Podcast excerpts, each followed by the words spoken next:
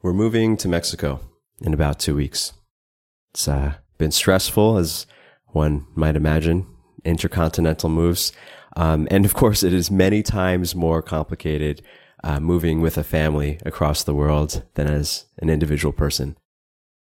When I first came to Thailand, I didn't know I was moving here, but I came here on, one, on a one way ticket, and everything I owned fit in a regular sized backpack and a small carry on.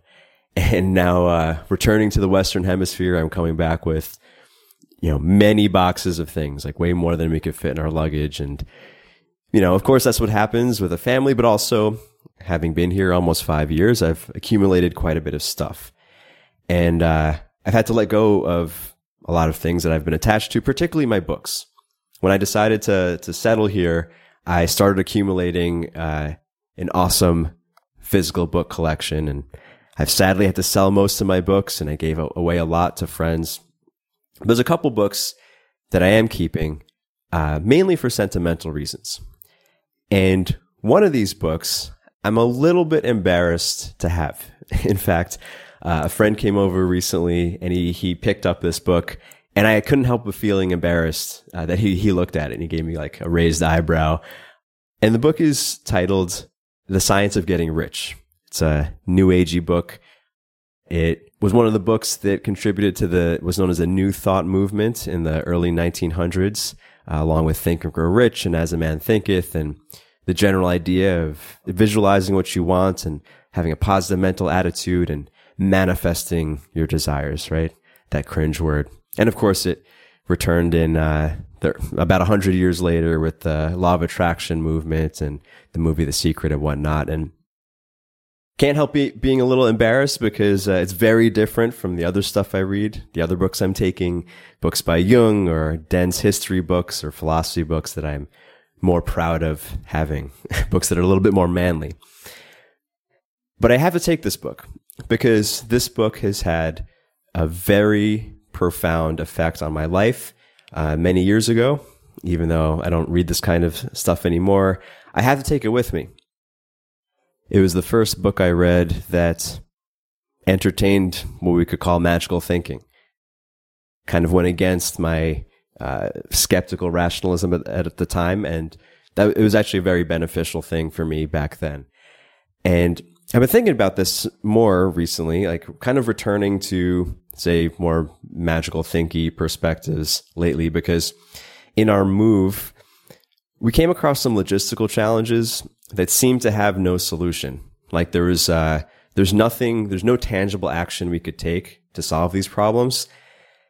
And then we kind of let go of attachment to even coming up with a solution, even though that meant like some pretty negative consequences if no solution were to, to come about.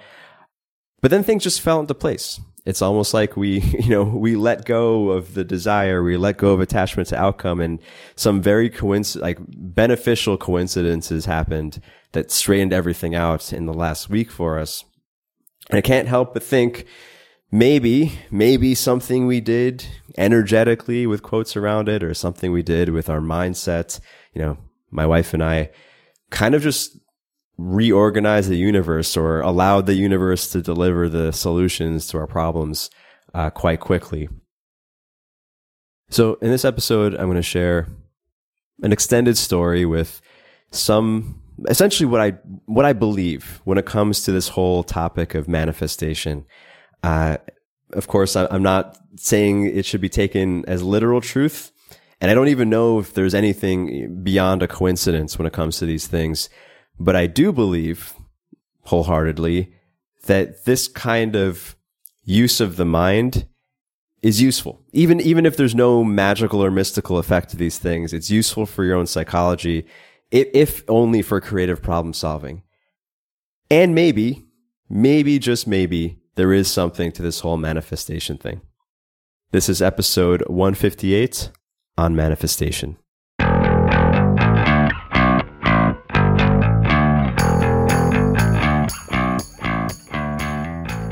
So, first, I want to be clear when I'm talking about magic, magic with quotes around it, what I mean is some action, some cause that has an effect where the relationship between cause and effect is not apparent, right? Like, uh, if you go to the gym and you lift weights and then over time your muscle gets, muscles get bigger, th- that's not magic, right? No one sees that as magic because you took a tangible action that is known to produce a certain effect and that effect happened, right?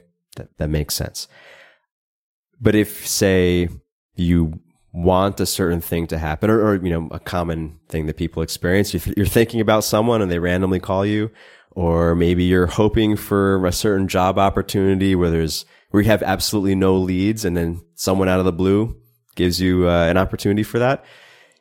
When something that coincidental happens, it's hard for even the most skeptical person to not entertain some, some level of magical thinking, some perhaps belief that the universe is a little bit more organized than it seems.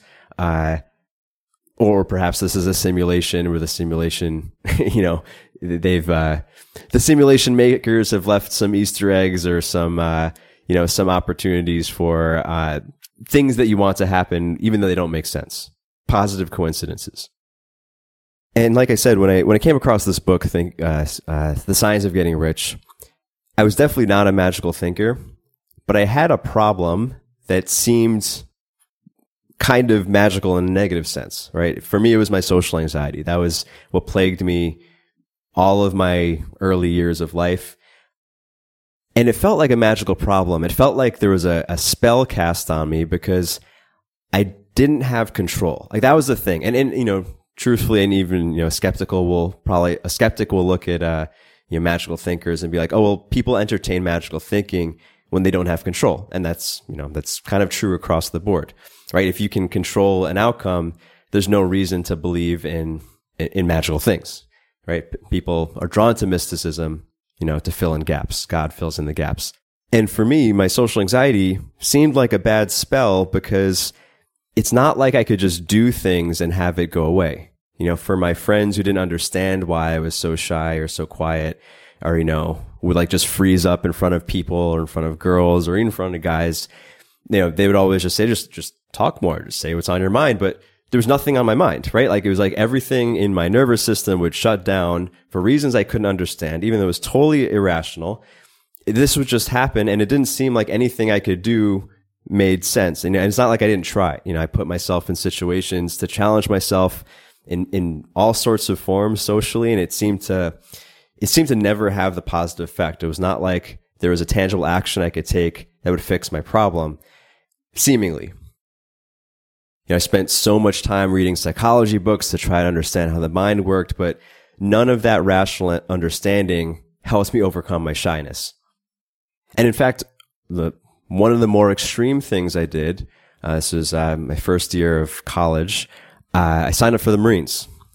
Uh, I went to Officer Candidate School for the Marine Corps. It was a non-committal program, uh, as most officer programs are. And I didn't go because I necessarily wanted to be a Marine.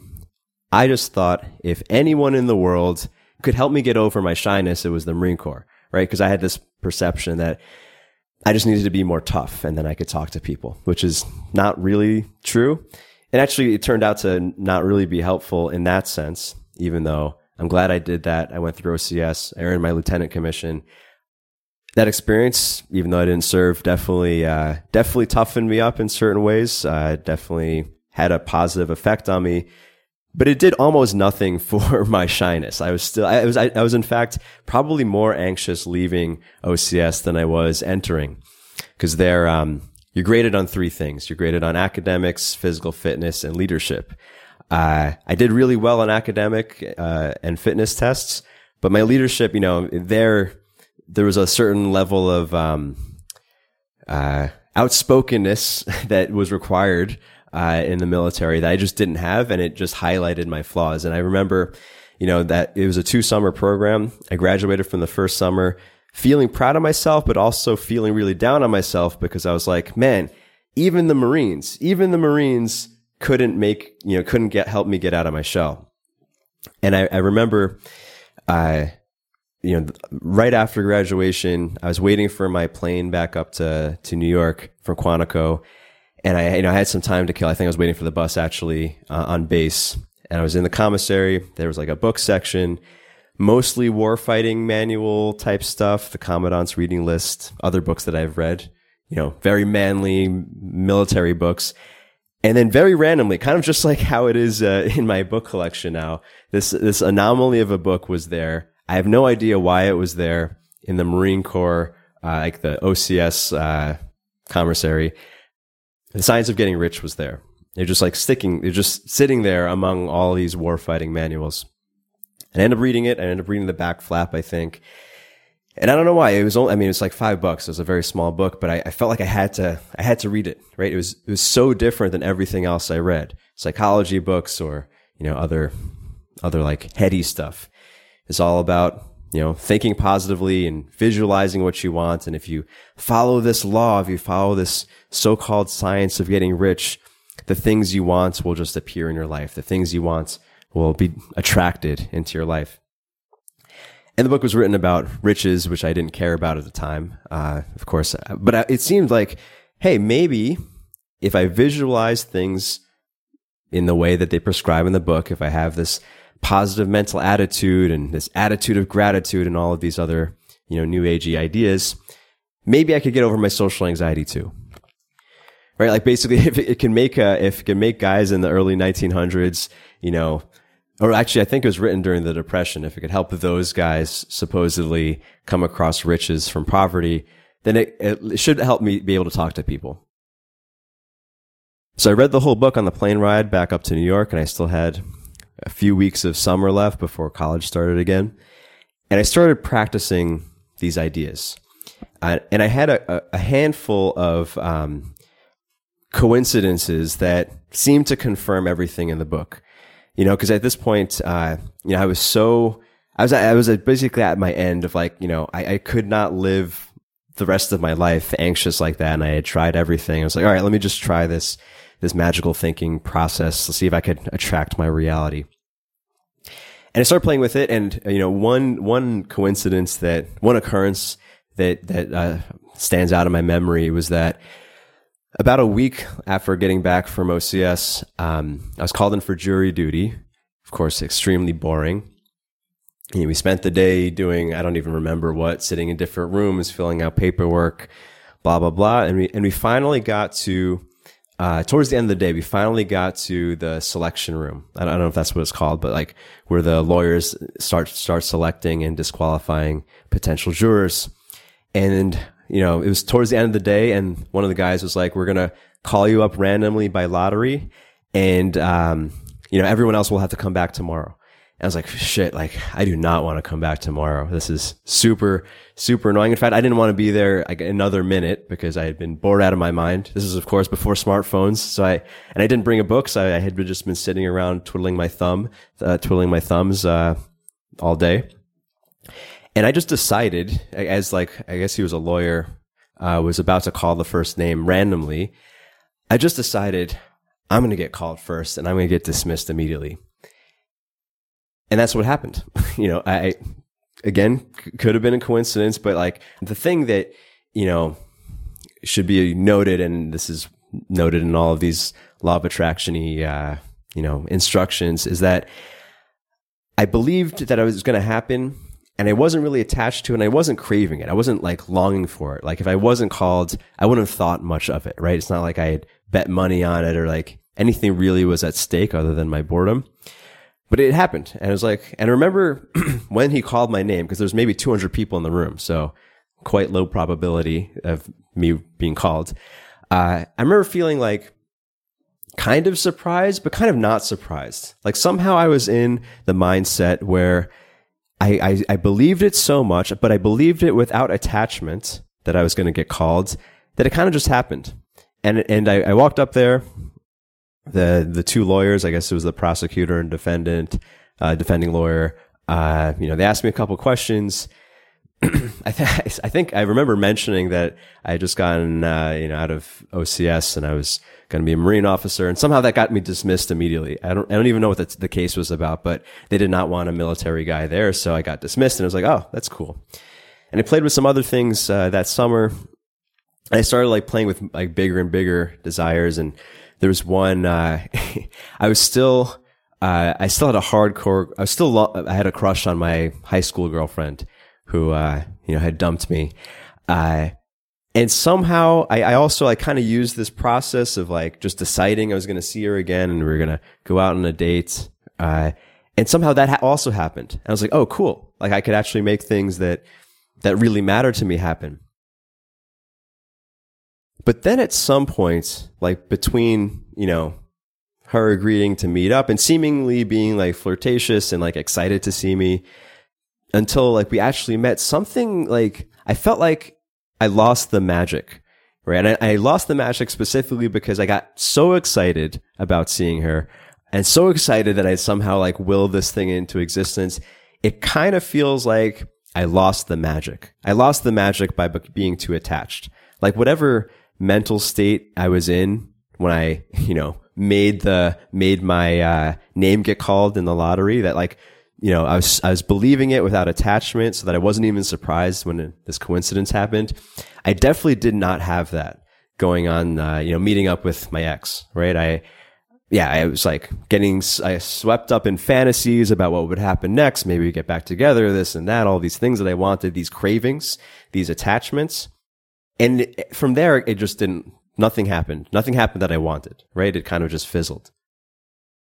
Now, one uh, non magical explanation from this is simply I went into simping mode to use modern day parlance. I was craving this outcome. I was too attached to this outcome. So of course I blew it. You know, relationally, we all have observed in some form, you know, when you're one, one person wants the other a little bit too much out of proportion, it, it kind of is repulsive. That's, that's one way to look at it. A related way to look at it is that desire and resistance typically cancel each other out. Or as desire increases, resistance also increases.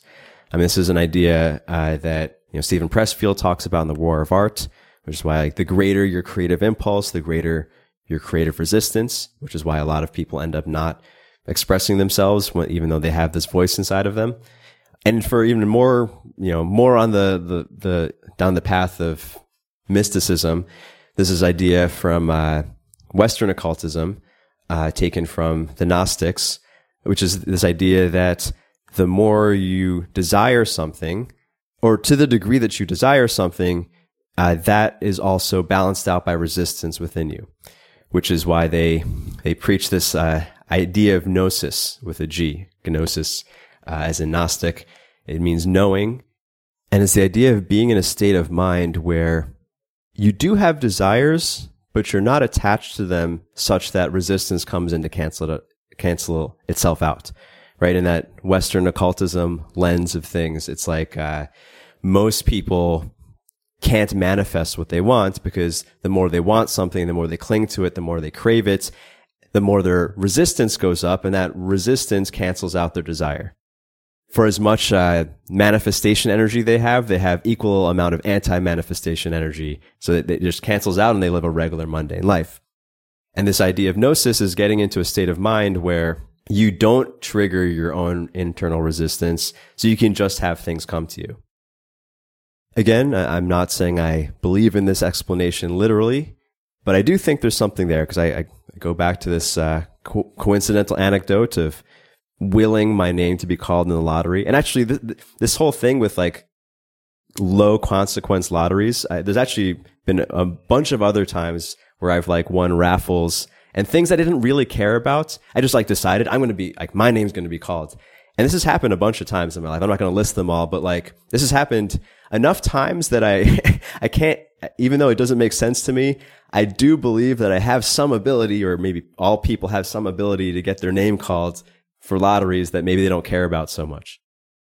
So I've done an episode on this idea of gnosis before, I think a couple of years ago. But I, want to go a little bit deeper into this idea of like actually how to get into this state, this state of non-attachment, but still having awareness and direction. So this idea of gnosis, this state of belief without attachment, I've wanted to find a, a, process that my rational mind can get behind, or at least follow step by step to get into this state. And there's many spiritual practices for doing this kind of thing, but my my recent uh, fascination with general semantics has pointed to me to uh, a more easy to follow step by step process. So I'm going to sh- share them here. It's essentially because what what this is is de abstracting your desires into an experience of awareness where you can be focused on what you want without the resistance coming up. Because another, another way to look at it, and you know, I talked about this in the recent Slaying Your Demons episode, is that a lot of what weighs us down, what we could call our metaphorical demons, are abstractions in our mind that we've created that don't necessarily correspond to reality, but they give us a sense of resistance. So in a totally non-magical lens, like this is where, you know, resistance to creativity comes from, like maybe fear of judgment or whatever, maybe fear of expression in a regular social situation or fear of taking a leap or whatever, whatever demons like, you know, cloud someone's mind. They're almost always something that is not real. It's a demon in the sense that it's in your mind only, only you can perceive it, but it does have an effect on your real reality.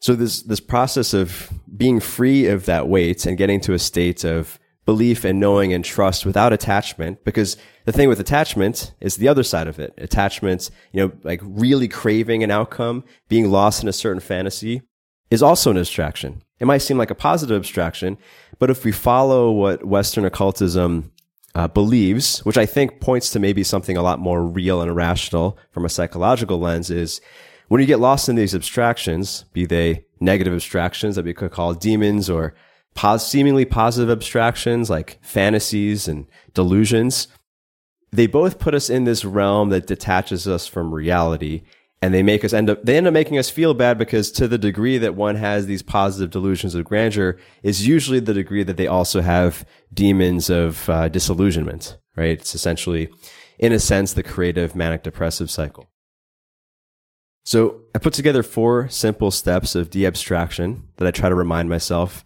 I've been trying to, I've been playing with this every day just to get myself out of this unnecessarily abstract state where resistance becomes high and creative potential becomes low. And per, I know creativity, we can say in the normal artistic sense or perhaps in manifesting one's reality. And the first step would be to verbalize a certain desire or goal. I mean, this is what every uh, every goal setting type person starts with. You have to write out your goal, right? You know, some people turn these into affirmations where you repeat to yourself over and over, "I have such and such," or this. You know, you you speak to yourself as if it's there. I think most people find that this is not particularly useful, and it feels kind of fake when you're just saying these words to yourself of something that is not real. Can it work for some people? Yeah. But I think it's because they are unconsciously following the steps that come afterwards. Because when you verbalize a goal, when you verbalize anything, as we covered in the semantics episode, you are putting it into an extremely abstract state where now words, which are symbols, are meant to represent an experience. They're, they're quite a few degrees away from the actual experience. So if actually, if you're trying to follow along this process right now, I'd say right now while you're listening, verbalize to yourself some goal, some desire that you have. And I would say even just for fun, pick something that seems to be outside of your control. Not, not something where you have a, a tangible action you can take that will obviously get the goal. Like, I want to be in better shape. I could go to the gym. No, no. Pick something that seems like a little bit beyond your reach, something that would require some level of coincidence. And I'd also say pick something selfish. The reason being is that especially when we're verbalizing goals, as or you know, I've been in many of these types of workshops where people share their goals with a group. People tend to say things that are overly altruistic because they want to sound good. And even when people write these goals to themselves, I believe people sometimes are overly altruistic because they want to sound good to themselves. And that takes that that that is also, you know, it, it takes you away from the truth of what you're experiencing. So I would actually pick something selfish, maybe even pick something taboo, like something so selfish you maybe wouldn't want other people to hear it.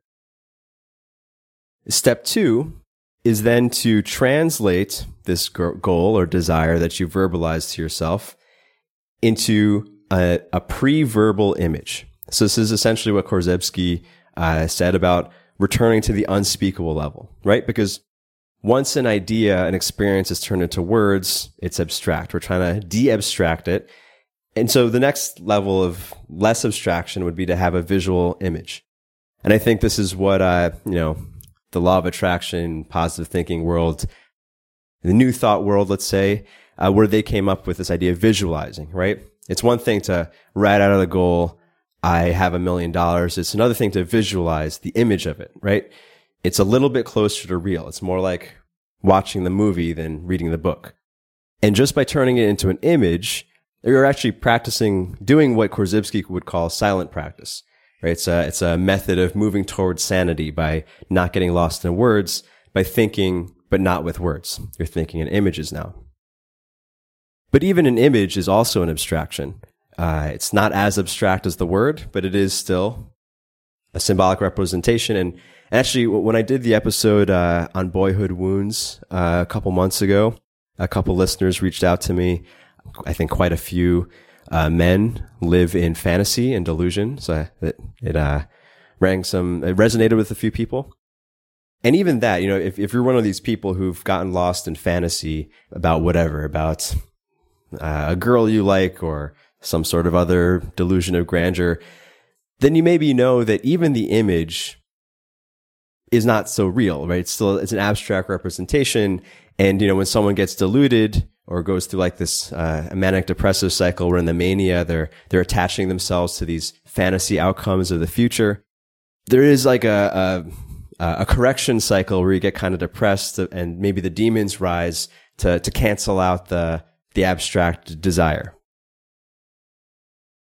So the, the third step would be to even de-abstract the image, which is to translate instead, you know, we went from the verbal, the verbalized desire. Step two would be to translate that verbalized desire into a pre-verbal image. Step three is to go to a pre-visual feeling, right? So, you know, some, some people identify this as like focus on how you want to feel rather than the goal, right? You can start with the goal, start with the written goal, start with the image of the goal, but then translate it into the feeling. To focus on this pre-visual feeling forces you to get out of your head, right? The, the goal and the image may, may, may be all in your head, but just to focus on the feeling that attaches to it forces you into your body, right? It forces you to pay attention to the emotions that would be associated with the image. And that actually is probably the best starting point like you think about the image, you notice what emotions come up, and then you try to let go of the image and keep the emotions. If this seems difficult uh, or you know particularly abstract, just consider any time. And I think this happens a lot. I mean, this, ha- this happens to me, and uh, especially you know perusing the internet.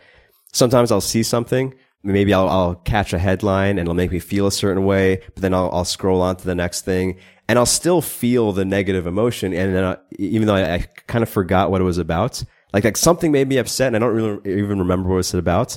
And then the opposite happens too. Like I'll think of something positive and then I'll forget what I was thinking about, but I'll still feel good and I don't remember why.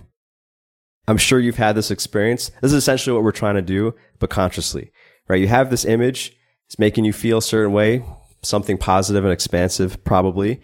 And you are trying to let go of the image and just hold on to the feeling, which usually comes down to then focusing on sensations, like the even, even less abstract than emotions are the physical sensations you feel in your body.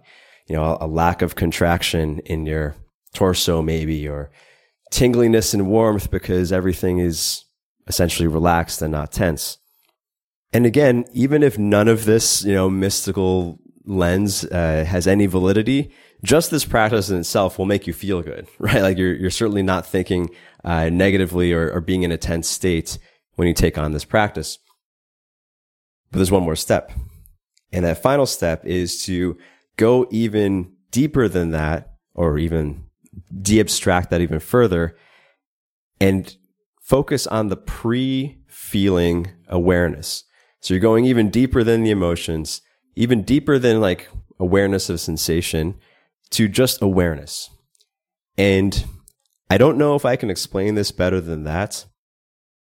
But if you've ever been in the zone, say in sports, or I know, I, I recall the experience of like with the, the totally inconsequential jury duty experience of knowing something was going to happen, believing it.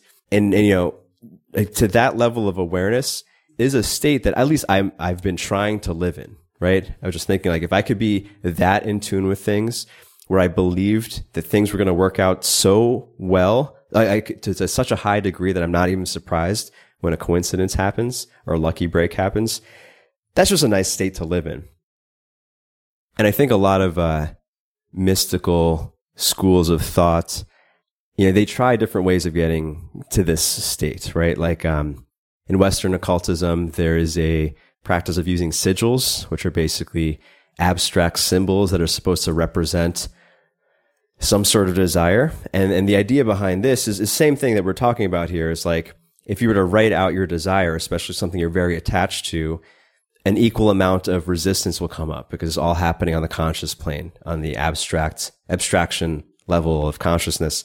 Whereas something like a sigil, some s- set of squiggly lines or something can ideally evoke a certain feeling and awareness that doesn't bring up the abstract image so that your resistance doesn't come up. At least that's the idea from my understanding. But even the sigil and any symbol, any spiritual symbol, in my opinion, is meant to evoke this experience. It's, it's kind of just like a surrogate for this experience of entering a level of awareness where you, you're aware of your desire and the things that would be pleasurable, but you're not even, you're, you're not even thinking of it in your head. Like you just know it's going to happen, but you don't even attach yourself to what it is, which perhaps is a complicated way of saying set it and forget it. Decide what you want and then take it out of your mind so that your attachment doesn't increase resistance. Now I've been I've been playing with this recently because as I mentioned earlier, there were some logistical challenges we've had with our intercontinental move, uh, things that seem to have no s- solution. When we were planning on staying in Thailand longer, we decided to start this uh, aphrodisiac soft drink business. So we ordered uh, many kilos of herbs actually from South America uh, to Thailand. It was very difficult getting in the country. It was kind of expensive. And since we're leaving now, we have like all of this raw material that we're obviously not going to take back to Mexico. And it was this very random thing, you know, like how could we sell this? Like who's going to buy this like 10 kilos of this kind of obscure herb? And, uh, you know, we've asked around, but like we, we really had low hopes of success, you know, and it, it wasn't like it was a big like emotional thing. It was just like, it would be kind of a waste of money and a waste of a good product to not sell it to someone. And then very randomly, Nalaya met this woman who owns a cacao shop, just opened a, a, chocolate shop close to us. And she said that the night before they met, she was hoping, uh, she, she, you know, she's a spiritual person. She asked the universe to send her some way of getting this particular herb, right? It's this extremely, extremely low probability coincidence that seemed to happen. Like she essentially was trying to manifest us while we were manifesting her back, which is just a fun idea coincidence, very beneficial coincidence, perhaps. What both parties were doing in this situation was essentially having this desire and letting go of attachment, you know, not focusing on it to the degree that resistance increased. It was kind of like, uh, at least on our end, we were kind of like in a state of trust, like a detached trust. We were like, we decided to stop worrying about this thing and just hope that it figured itself out. And of course, this was kind of a a, thing of low consequence. So maybe it was easy to get into that state. But the other thing, which was not so easy uh, and much more emotional, is that due to COVID restrictions and, and some other factors too, we can't bring our dogs to Mexico. So for the last three months, this has actually been the thing that's been most stressful for me is trying to find them a new good home, right? Because we weren't going to let them out on the street. We weren't going to put them in a shelter. Like that would be terrible and yeah, I really wanted to find them a good home. But there's another one of these things where it didn't seem like there was anything we could do because Thailand especially has such an overpopulation of dogs issue of stray dogs. It's like finding a home for two adult dogs seemed impossible. And we've tried everything for three months and we finally decided to just let go, even though it was basically down to the wire and which meant, uh, you know, our, our, plan B was something very, uh, very unpleasant. Uh, but we let go. We kind of just trusted. Okay. we, we said que sera many times, like whatever happens, happens.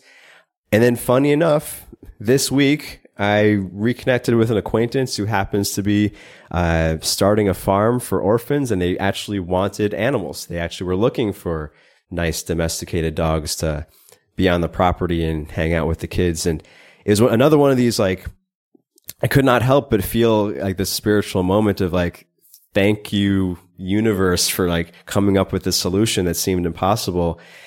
And it came at a time where we had basically let go of attachment to outcome and just been in this state of like, okay, just trust that it's going to happen. And, you know, when it came through, is reminiscent of this feeling of, of being in the in the in the jury duty situation where you know i i was kind of just trusting something that i wanted would happen even though it was harder with this because you know the stakes were actually high. And it happened and it was almost not surprising when it finally happened. So this is what i believe to some degree believe with quotes this is the belief set that i entertain uh, when it comes to manifesting your reality. I'll say the caveat one last time. I, I don't necessarily literally think this process, right? I don't like, I for sure believe that this process manifests whatever you want. I'm not going to create some product that tells you how to manifest your six figure, whatever, or any of that nonsense. But this is a process that helps me get into a mental state that I believe does seem to have some positive effect on reality, especially in situations that we can say call for magic in quotes, situations where there is not a clear, tangible action you can take to affect an outcome. And you kind of have to lean on forces that are not so material. Uh, and that is essentially this process, this four step process I mentioned earlier of getting into the state of gnosis or non attached, non abstract awareness where you're for sure not thinking in words.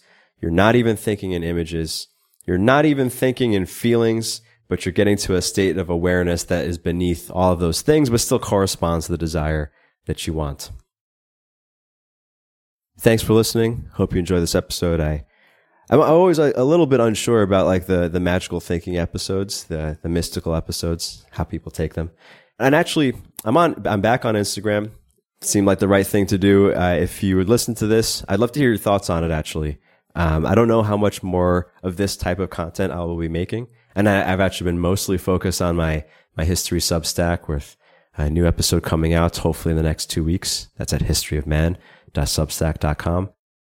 Love to connect and hear from you, and of course, if you know someone who would like this episode, please share it their way. Thanks for listening. Goodbye.